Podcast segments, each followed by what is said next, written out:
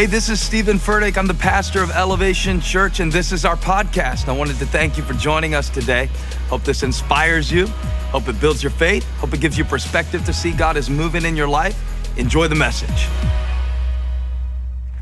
Well, take a seat. We're so glad you're here today. We're continuing in the series Savage Jesus from the Gospel of Mark.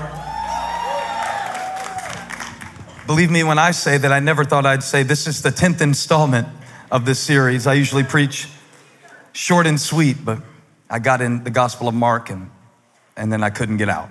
So today we'll be in Mark chapter 6. I want to introduce my scripture by way of a story. When I wrote my first book, I had the privilege to record the audiobook myself. And they sent a very professional recording engineer from the publishing company to record the book. And he would stop me and correct me if I made any mistakes if I got a little too southern. He was a northern uh, Pharisee, and he judged my accent. And he'd say, It's a little twangy, let's get it again. Or if I smacked my lips or mispronounced a word, he'd back, back it up and make me catch it again. And uh, it was annoying, but I appreciated his professionalism. And because the publisher was the largest publisher in the world, now, not the publisher that I wrote for, the publisher that I wrote for was owned by a publisher who was owned by a publisher that was the biggest publishing company in the world. This guy worked for the big publisher. And because of it, he had worked with a lot of big names. And this was my first book and my first time. And I kept having to take breaks and my mouth would get dry. And so during one of those breaks, I realized that this guy had worked with a lot of famous people. And I asked him to tell me a story to entertain me during my break. I said, Tell me about somebody you worked with that was difficult. And he told me a story about a very well known political figure. I don't know if the story is true, but why let the truth get in the way of a good story? That's my motto.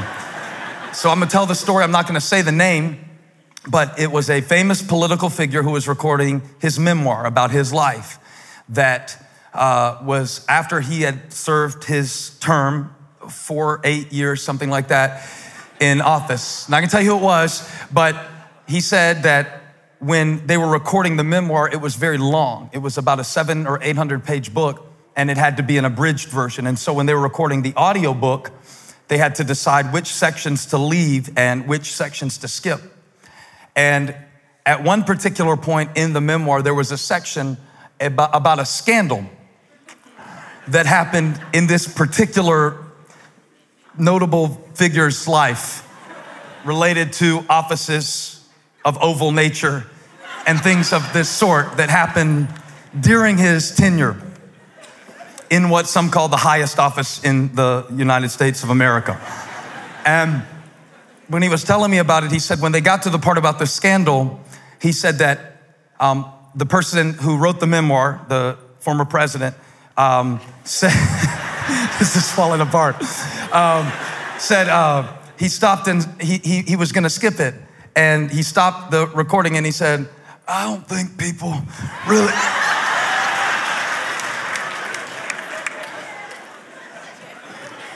I, I think people are sick of hearing about this by now. I think we can skip this part. I mean, do you think this is really significant? And the audio engineer said that it was a, a real challenge to look back at somebody who had been the most powerful man in the world at one point, and he said, I, I had to look at him and say, uh, Yes, Mr. President, this is significant. And that's my title for my message today. Look at your neighbor and say in your best Bill Clinton voice, tell him this is significant. this is significant.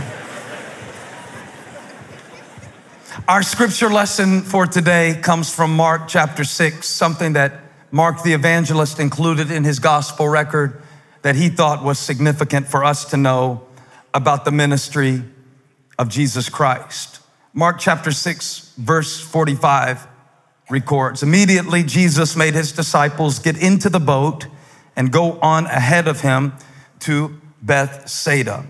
He did not tell them to pack ponchos he did not give them a warning about the storm that they would encounter, just a simple instruction. I wonder if God doesn't tell us everything because He knows we could not handle the details. so he dismissed the crowd and sent the disciples to get a head start. I'll meet you on the other side. You're almost going to die on the way. He didn't tell them that, but. After leaving them, he went up on a mountainside to pray. And later that night, the boat was in the middle of the lake and he was alone on land. He saw the disciples straining at the oars because the wind was against them. Shortly before dawn, he went out to them walking on the lake. He was about to pass by them, but when they saw him walking on the lake, they thought he was a ghost because God often looks like fear from a distance. They cried out because they all saw him and were terrified. Immediately, Mark's favorite word, he spoke to them and said, Take courage, it is I. Don't be afraid. And then he climbed into the boat with them, and the wind died down. They were completely amazed. Touch the neighbor you've been ignoring and say, This is significant.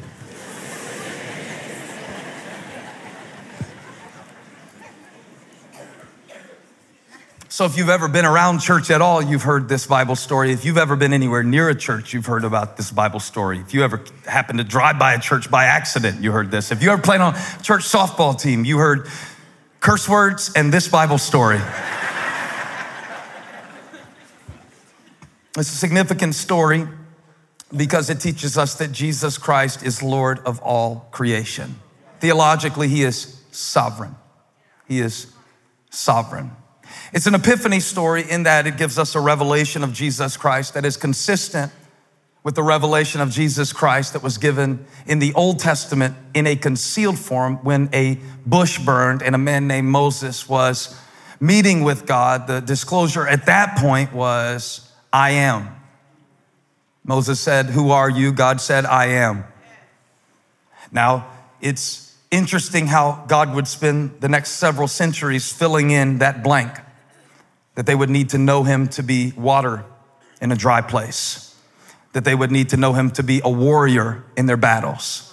They would find all of this out that he is sustainer in their weariness Really, the rest of your life will be spent filling in that blank. And just about the time you think you've got it figured out who God is, life will so shift beneath your feet that you will realize you didn't know him at all. The disciples have been with Jesus now for quite an extensive class. They've seen him touch lepers, they've seen him heal paralytics, they've even seen him raise dead people in certain situations. And yet, there was something that amazed them in this moment, something that they had not seen about him before. It is significant that Jesus told them to go forward and the wind was against them. That's significant. Significant because a lot of times I assumed in my life that if God sent me to do something, the wind would work with me. That's pretty much the premise of early Christianity, you know. Turn your life over to God and He'll take your burdens away.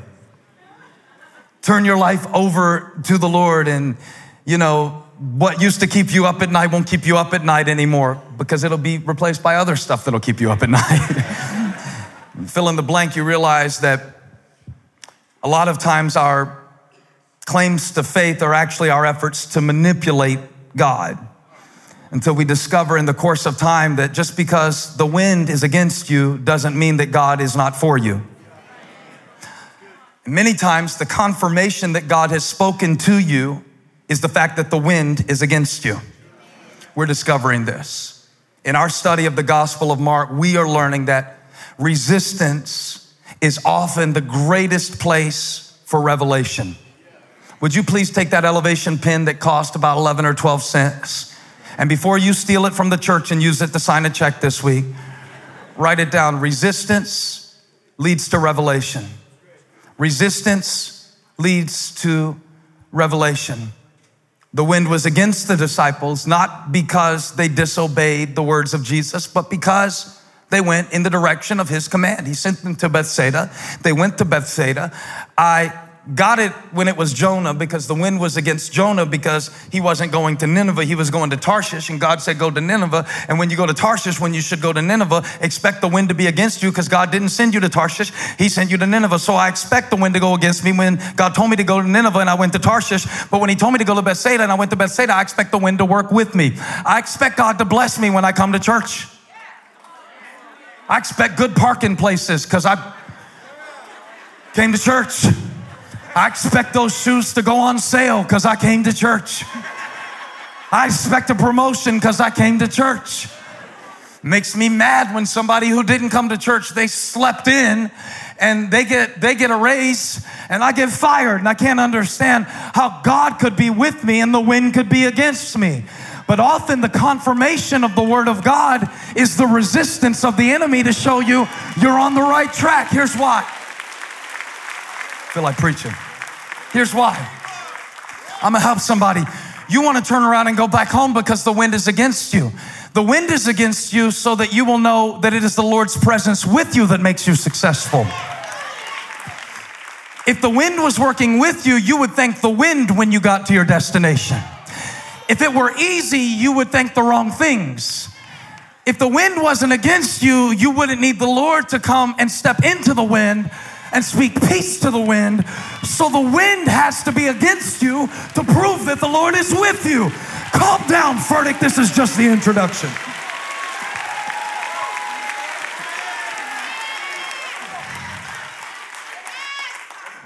And um, so Jesus, savage Jesus, the, the, Jesus that's in the Bible, not the Jesus that's on Pinterest, savage Jesus, real life Jesus Monday morning Jesus. Yeah, Friday Jesus.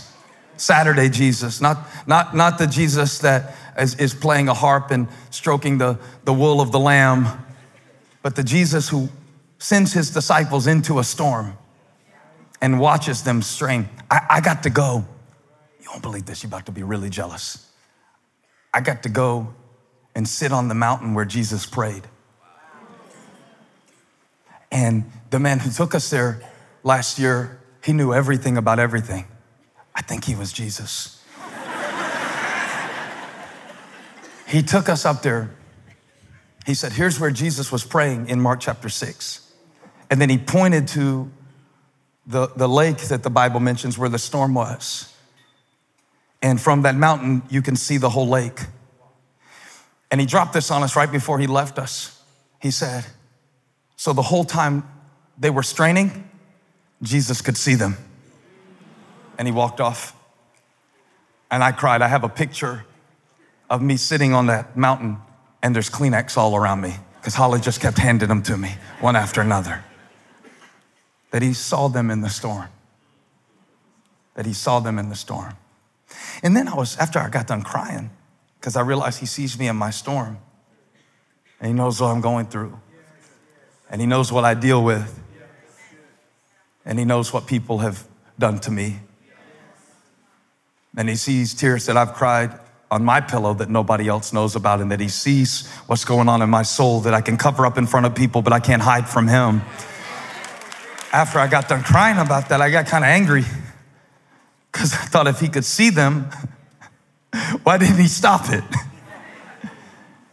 All of a sudden, it felt kind of cruel to me that he would send them into a storm and see them in the storm and not stop the storm. So, I think it is significant that the Bible says that he saw the disciples, verse 48, straining at the oars because the wind was against them. Shortly before dawn, he went out to them. This is 48b walking on the lake. He was about to pass them by. I thought he would never leave me. I thought he would never forsake me. I thought he promised his presence to me. And so he's about to pass them by, and they were afraid. One interesting thing about this particular record in Mark's gospel is that it was recounted by a man named Peter. Have you heard of him? He was a very outspoken disciple of Jesus Christ. he was the one, I don't know if you're like this, he would say what everybody else thought. Uh, he, would, he, he was filter free.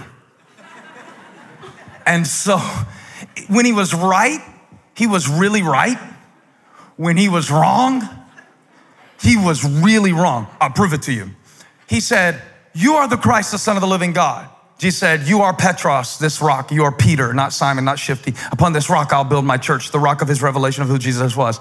A few verses later, Jesus said, Get behind me, Satan. And he was pointing at Peter because Peter said, You can't go to the cross. And Peter opposed the very thing that Jesus came to do, all in the same Bible chapter. This is Peter. Peter is the one telling Mark about this story so Mark can write it down. Peter is the one recording the audiobook, okay? Peter is the one giving Mark the gospel account. Mark wasn't a disciple. Mark was an evangelist. He compiled the story. And Peter told, look, I'm gonna show you something. We have four of these. We have four gospel accounts. The gospel is the good news of Jesus Christ. When we say the gospel of Mark, it's the gospel according to Mark. When we say the gospel of Luke, the gospel of John, the gospel of Matthew, that's the gospel account that they wrote down. John said that Jesus did so much. If you wrote a whole book, if you tried to write down everything he did, the whole world could not contain it. If you wrote down all the works Jesus did, Wikipedia would break.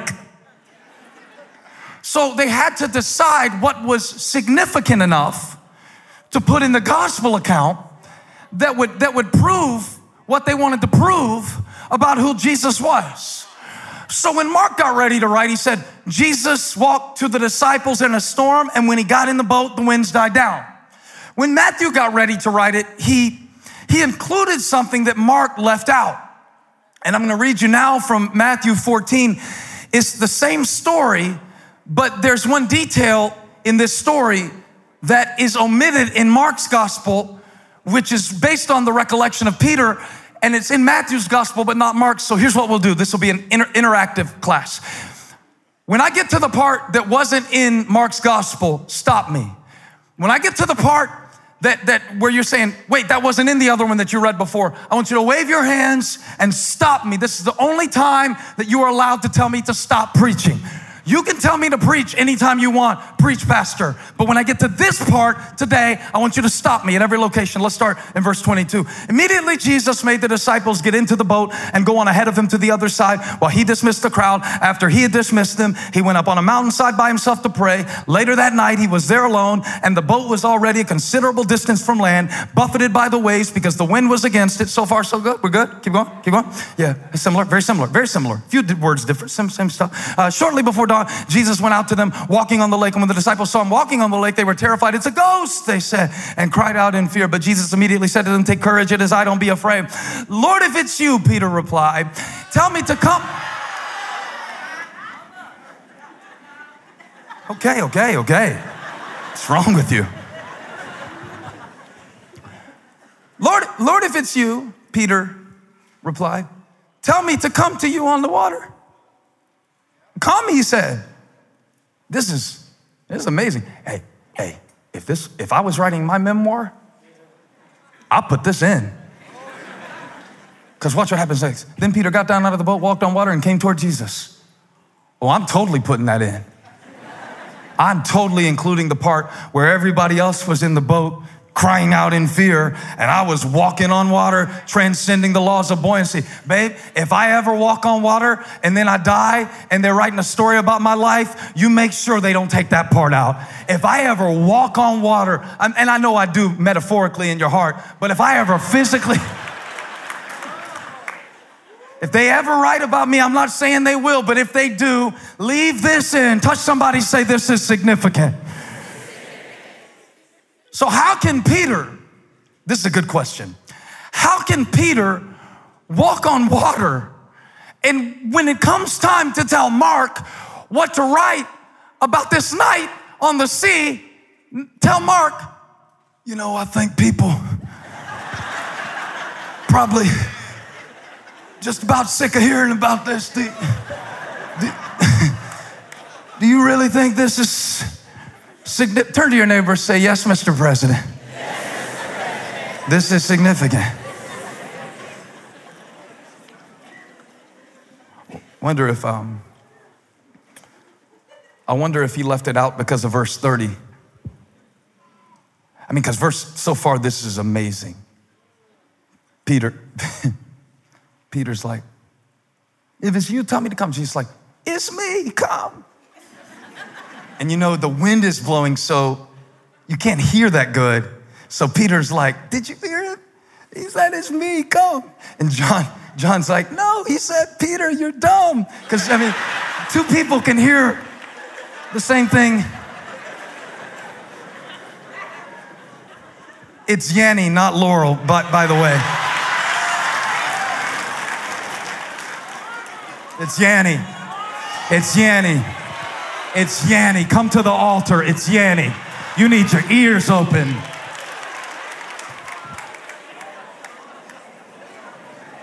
I lost half the church. you hear the, the same word a different way. Now, the other disciples were operating on what Jesus told them before they left, which is go. Go to Bethsaida. I'll meet you on the other side. Peter is operating out of what he feels in the moment, and he says to Jesus, If it's you, tell me to come. And I've often preached about Peter getting out of the boat, but sometimes the more significant faith is the willingness to stay in the storm, not the impulse to escape it. I'm not saying Peter was wrong.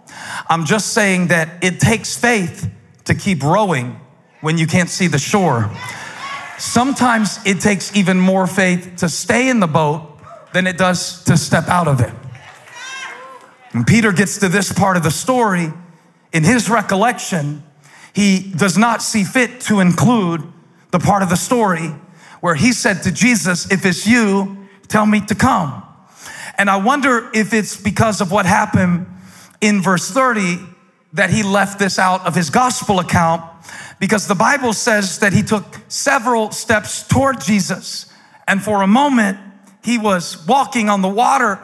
And for a moment, he was experiencing a miracle. But verse 30 says, when he saw the wind, see, he heard the word, but then he saw the wind. And I relate to this because sometimes I pay more attention to what I see than what God said. And anytime I give more focus to what I see than what God spoke, I start to sink. Peter's doing pretty good as long as he's going off of what he heard because faith comes by hearing and hearing comes by the word of God. And all you need is one word from God Peter wasn't walking on water, he was walking on a word. And when you have a word from God, your kids can be acting crazy, your money can be acting funny, you can be in the darkest night of your life, but declare He is Lord.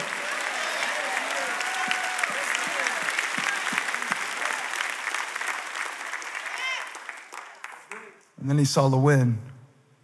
And the Bible says, when he saw the wind, he began to sink. And he cried out, Lord, save me. And I thought, well, that's why Peter left it out. Because I think people don't really need to hear about this. We can leave that out, can't we? You know, you want to leave certain things out of your story skip over certain parts and certain failures. And there, there's some stuff, honestly, that you don't need to share with everybody. There's some stuff that they don't even need to know about. Sometimes your greatest testimony is that you went through the fire, but you don't smell like smoke.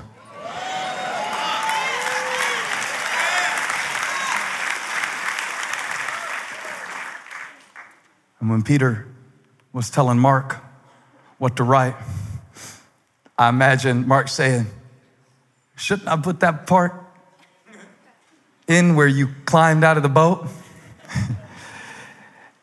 and Mark said, I, I don't think, I don't think you want to leave that out. Peter said, No, no, it's, it's been a while now because this gospel is written decades after it happened, you know.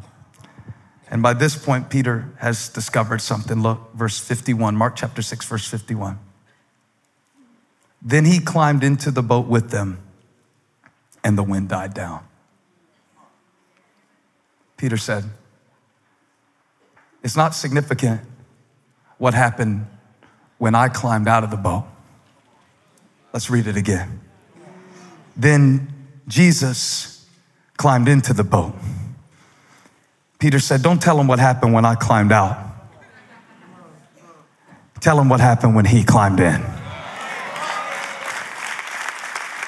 That's so good. I want to sit down and then stand up and run a lap around this Ballantyne building all by myself. It's not important what happened when Peter climbed out.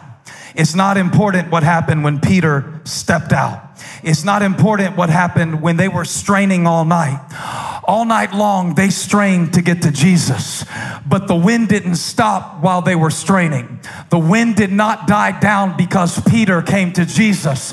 The wind died down because Jesus came to Peter. And that's the gospel. Not that I came to God, not because I was so good, not because I was so glorious, not because I got my act together no, I'm not praising him because I got out of the boat. I'm praising him because he got in. And the wind died down. Now go ahead and worship him for 18 seconds. Not because I got out, because he got in. Yes, Lord. Whoa! Woo! Five somebody, say, This is significant. Not that I loved God, but that He loved me. And I'm in a storm right now, but the storm is not significant because help is on the way.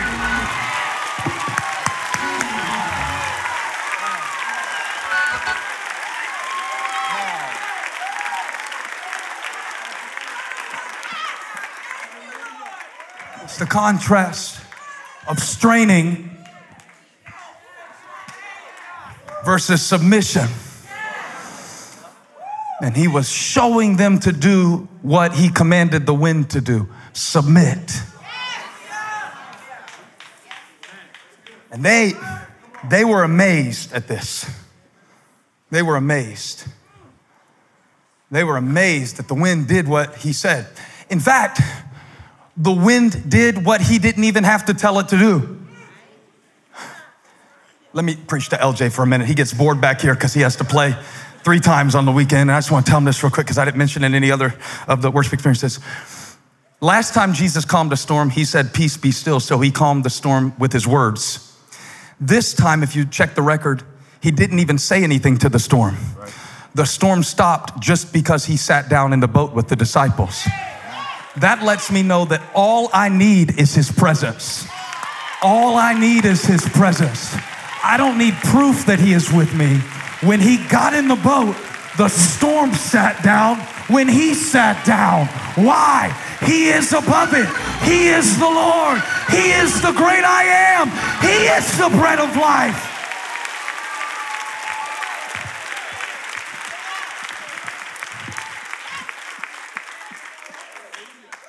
and he sent them against the wind because he needed a situation to reveal his sufficiency. That's what he needed. And so the storm served that purpose, just like the hungry crowd. Just like the hungry crowd. Because verse 52 tells us why they were amazed. Look at somebody say, This is significant. Come on, only about 45% of you did what I told you to do. Tell them this is significant. They were amazed, for they had not understood about the loaves. Their hearts were hardened. What does bread have to do with a boat? And this is where we need to mention a significant miracle. This miracle is so significant that Matthew, Mark, Luke, and John all put it in their memoir, their audio book. they put it in. even though it wasn't a resurrection or a healing.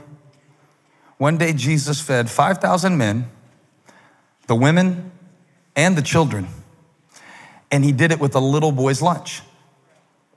I personally think Peter beat up the little boy and took his lunch. Only reason why I have kids. I've never seen my kids voluntarily do anything sacrificial. So, in my mind, the little boy did not willingly offer his lunch. But you read the Bible how you want to read the Bible on your own time. Right now, I got the microphone. Peter beat up the boy, took his lunch, brought it to Jesus.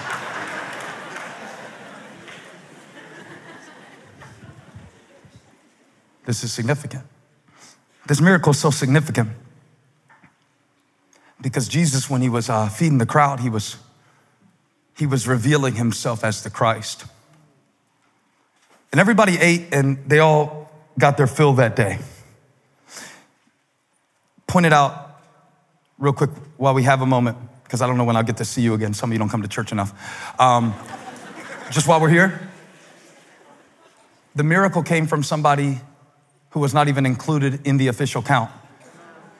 It was 5,000 men, women, and children. God's greatest miracles often come from what people consider insignificant sources. That's why you can't let the world ever define your significance because the world celebrates all the wrong stuff. All the wrong stuff. We find significance in status. We find significance sometimes in, we even call it our significant other, okay? But this is an announcement. You don't need any other to be significant. I'm not against the term. I'm not against the term, but you don't have to be a Duchess of Sussex to be significant. No, not, not to be significant in the eyes of God. If significance was predicated on marital status, Jesus was insignificant. He was never married. Neither was Paul but the world celebrates all the wrong stuff. And so we wait for significance to be assigned by something outside of God. But I am not significant because somebody recognized me as significant. I am significant because of someone who died for me, who created me, and who lives in me. This is significant. Real quick, real quick, I'm, I'm really proud of Elevation Worship. They got nominated for a Billboard Award. Christian album, Christian song, uh, Oh Come to the Altar. And I think that's really cool. And I think it's wonderful. And I don't know if we'll win it or not. Somebody said we probably won't win it this year. And it's not a competition, but I'd love to beat Hillsong. Don't put this online. Edit this out. And one day maybe we will, but I'm not waiting to see if we win the award. Here's why. I saw Oh Come to the Altar when it was born. I remember when we wrote it and imagined our church singing it. And then I saw the church start to sing it. And I saw people baptized while we were singing Oh Come to the Altar. I saw people baptized while we were singing The Father's Arms Are Open Wide. Forgiveness was bought with the precious blood of Jesus Christ. So I don't need Billboard to tell me what baptism already did. So if Chris Brown gets an award, that's wonderful. But if Billboard didn't recognize, oh, come to the altar, touch somebody, say it's still significant. And if people appreciate me, that's wonderful. But if they never recognize me, I'm still significant. There's a word for somebody. If I got a date, great. If I don't, I'm still significant. If I get the job, wonderful. If I don't, I'm still significant. If you like me, good, let's hug it out. But if not, I'm.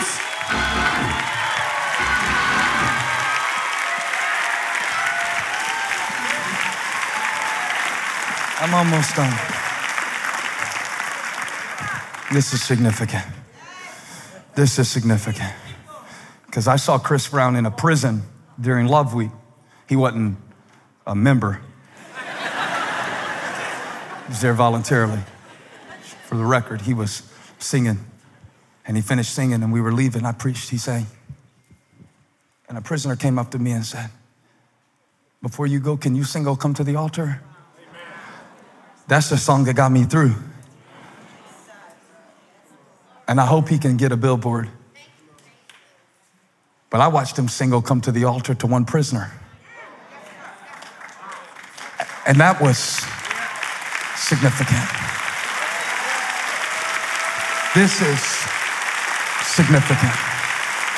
This season. It's hard to see the significance of the season you're in. You see it better when you're out of it. That's why it's hard to raise kids. I love being a parent. I joke about it a lot. It's actually my favorite thing that I do. I just play around like it's hard. It's really, for me, it's just super easy. I just, I always know the wisdom and I'm always.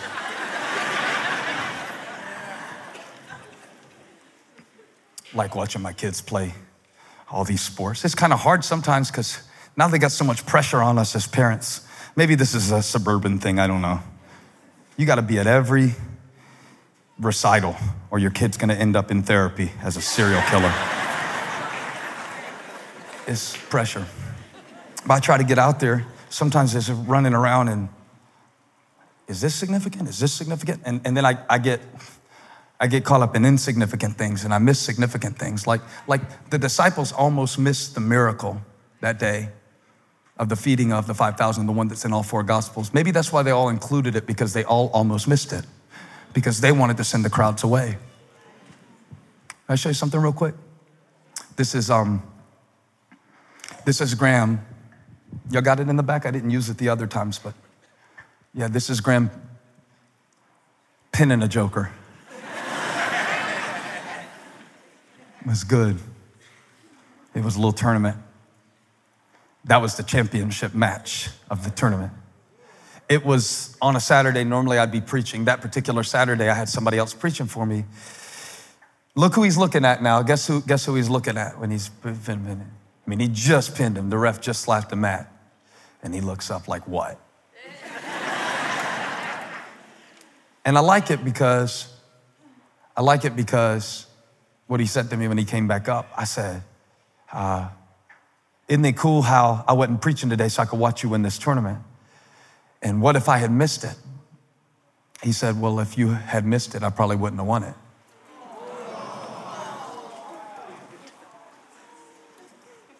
And I was like, If you never say anything, like just never talk again until you go to college. Let's end on that note.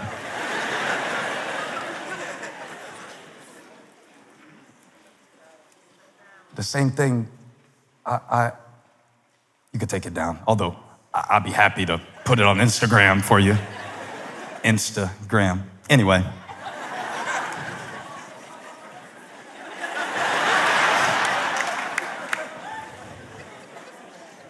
It's, it's hard to know sometimes. You don't always get to see the, the gold medal. They don't hand out a gold medal. In fact, when it says that the disciples did not understand about the loaves, they were amazed because, show the verse again, verse 52. This verse got my attention. Really, this is my, my whole message because it says they were amazed when he got in the boat and the winds died because they had not understood about the loaves. It just happened. It was, it was the thing that happened right before the storm. It had just happened. It wasn't years later and they forgot. It had just happened. You know how God provides for you? And then you go into a different test and you forget the lesson because it's a different test. And God provided for you in a bigger way back there, but now you're struggling with a little thing here. And you trip over an insignificant thing when God has already done the most significant thing, which is to save your soul. They understood about the loaves on one level physically, they ate. They understood about the loaves on one level, the crowds were fed. But what they didn't understand is that Jesus did not feed the multitude so they could know what he did. He fed the multitude so they could know who he was. The lesson of the loaves is not, I am your Burger King, your way, right away. The lesson of the loaves is not that you will never be hungry or you will never hurt or you will never wonder or you will never doubt. The lesson of the loaves is, I am the bread of life. I am. It is me. It was me when you were hungry. It was me when you were lonely. It was me when you were depressed. It was me when you were anxious. It was me on the mountaintop. It was me in the valley. The Lord is my shepherd. I shall not want. I will fear no evil. He is with me in this moment. It's me. It was me then, and it's me now. It was me that got you through that. It's me that will see you through this. And if I am in the boat, the wind must submit to my word. I am with you. And they didn't get it. They saw the miracle, they experienced the miracle. They're the ones who handed out the bread to the people. But you can experience a miracle and miss the significance. So God saved you. But what did He save you for? So you could spend the rest of your life carrying the shame He died to take away and nailed to His cross? Is that what He saved you for? God saved you, but what did He save you for? So you could live the rest of your life just as selfish as you lived the first part of your life, but with a cross around your neck this time? What did He save you for? You can experience the miracle of salvation, but miss the significance of it.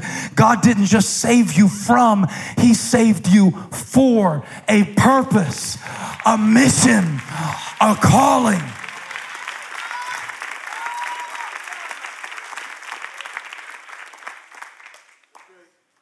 And the miracle was not just that the people were fed, the miracle was not just that they ate bread. The miracle is not just what God does for you, the miracle is that you see who He is. This is beautiful. It is so beautiful that it bears repeating. It bears, bears repeating. And in Mark chapter 8, this miracle is so significant, it happens again. One way you can tell when something is important is when it is repeated. So the disciples find themselves in a situation that is very similar. There's a big crowd and there's no food. You know, like last time when you were worried and upset and you didn't think you were gonna make it and you made it. And now here you are again and the wind's blowing again and you don't think you're gonna make it. But spoiler alert, you will. That's the lesson of the loaves. That's the lesson of the. I didn't mean to ruin the movie for you, but at the end of this thing, you're gonna be in Bethsaida. Because if he told you, I'll meet you on the other side, you don't die in the lake in the middle of the night. Come on, church. Has he not shown you? Don't you see it? Don't you hear it? It's the same voice. The same God. And so he feeds the crowd in Mark chapter 8. And the Bible says, Mark 8 14, the disciples had forgotten to bring bread. Stand up, it'll make me close quicker. Don't leave, it'll make me angry. The disciples had forgotten to bring bread, except for one loaf they had with them in the boat. I don't mean to correct the scripture, but there were actually two loaves in the boat. One of them was the bread they could see. Be careful, Jesus warned them. Watch out for the yeast of the Pharisees and that of Herod. He is warning them against the seemingly insignificant compromises that corrode your faith. Watch out, he said. Your words are significant, your habits are significant. Your friendships are significant. Watch out for that, that yeast. And when he said yeast, they thought about bread. And they discussed this with one another and said, It is because we have no bread. They still didn't get it. They saw him do it, and they still didn't get that he was it. They're still worried about provision. You're still worried about bills. You're still worried. We're still thinking on the level of what we can see. Jesus, aware of their discussion, asked them a question Why are you talking about having no bread? Why are you worrying about something that I've already worked out? Why are you doubting something that you've already seen me do so many times before? Do you still not see or understand? Are your hearts hardened? Do you have eyes but fail to see and ears but fa- fail to hear? Do you still hear Laurel when it's really Yanny? And don't you remember when I broke the five loaves for the 5,000? How many basketfuls of pieces did you pick up? 12, they replied.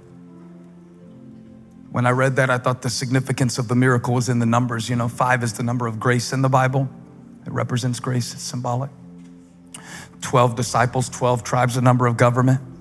So I thought it was about the numbers, but then verse 20 says, When I broke the seven loaves for the 4,000, how many basketfuls of pieces did you pick up? And then I said, Well, seven's the number of completion. And uh, 4,000, really, I can't really do anything with that.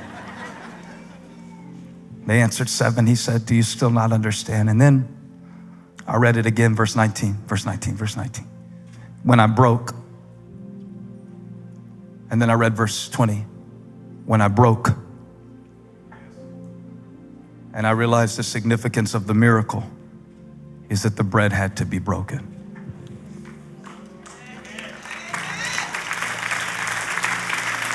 They wouldn't understand this really until he went to the cross. They ate the bread, but they did not understand the significance until he was crushed for our transgressions and bruised for our iniquities. Because the bread couldn't be given until it was broken. When you are in a breaking season of your life and you are being broken of your pride and your stubbornness and your opinions, and you're straining against the wind, it is easy to begin to believe that it is going to break you, but God will not allow life to break you. That's His job. And when you're in His hands, like the song said, prepare that chorus of Do It Again. We're going to sing it. I'm still in your hands. We're going to sing that. And we're going to understand that the lesson of the loaves is not that everybody went home with a full belly. The lesson of the loaves is this the end of your story is not that you are broken, the end of the story is the basketfuls. This story does not end in brokenness. This story ends with leftovers. I want to let you know today this is significant. God is not done with you. I said, God is not done with you. I'm preaching this word for somebody who's been straining against the wind. Grace is coming to your boat. The bread is in the master's hands. And the bread was only broken to be given. Lift your hands in the presence of God, no one moving. This is my confidence that He is faithful. I'm still in your hands. This is my confidence. You never fail. Your promise still stands. Great is your faithfulness. Faithfulness. Still in your hands. This is my confidence. You never fail. Your promise still stands. Great is your faithfulness. Faithfulness. I'm still in your hands. This is my confidence. Listen, here's what you do you take what you learned from the loaves and you remember it in the storm. You take the basket full from the last time that God provided for you, and the next time the wind begins to rage in your life, you remember that if Jesus is in this boat with me, If I draw near to God, He will draw near to me. And as we worship Him as the Son of God today, the wind has to die down. Anxiety has to shut its mouth in the presence of God because we know who He is and we've seen what He's done. We have faith for what He's gonna do. Does anybody believe He's with you in this season? Well, I hope you enjoyed the podcast today. If you did, there are just a couple things I'd love for you to do. Number one, subscribe to our show. That way, the most recent episode will always be in your feed, waiting for you, ready when you are. And secondly, if this ministry has impacted you and you'd like to help us continue to reach others, you can click the link in the description and you can give now. And I'll see you next time on the Elevation Podcast.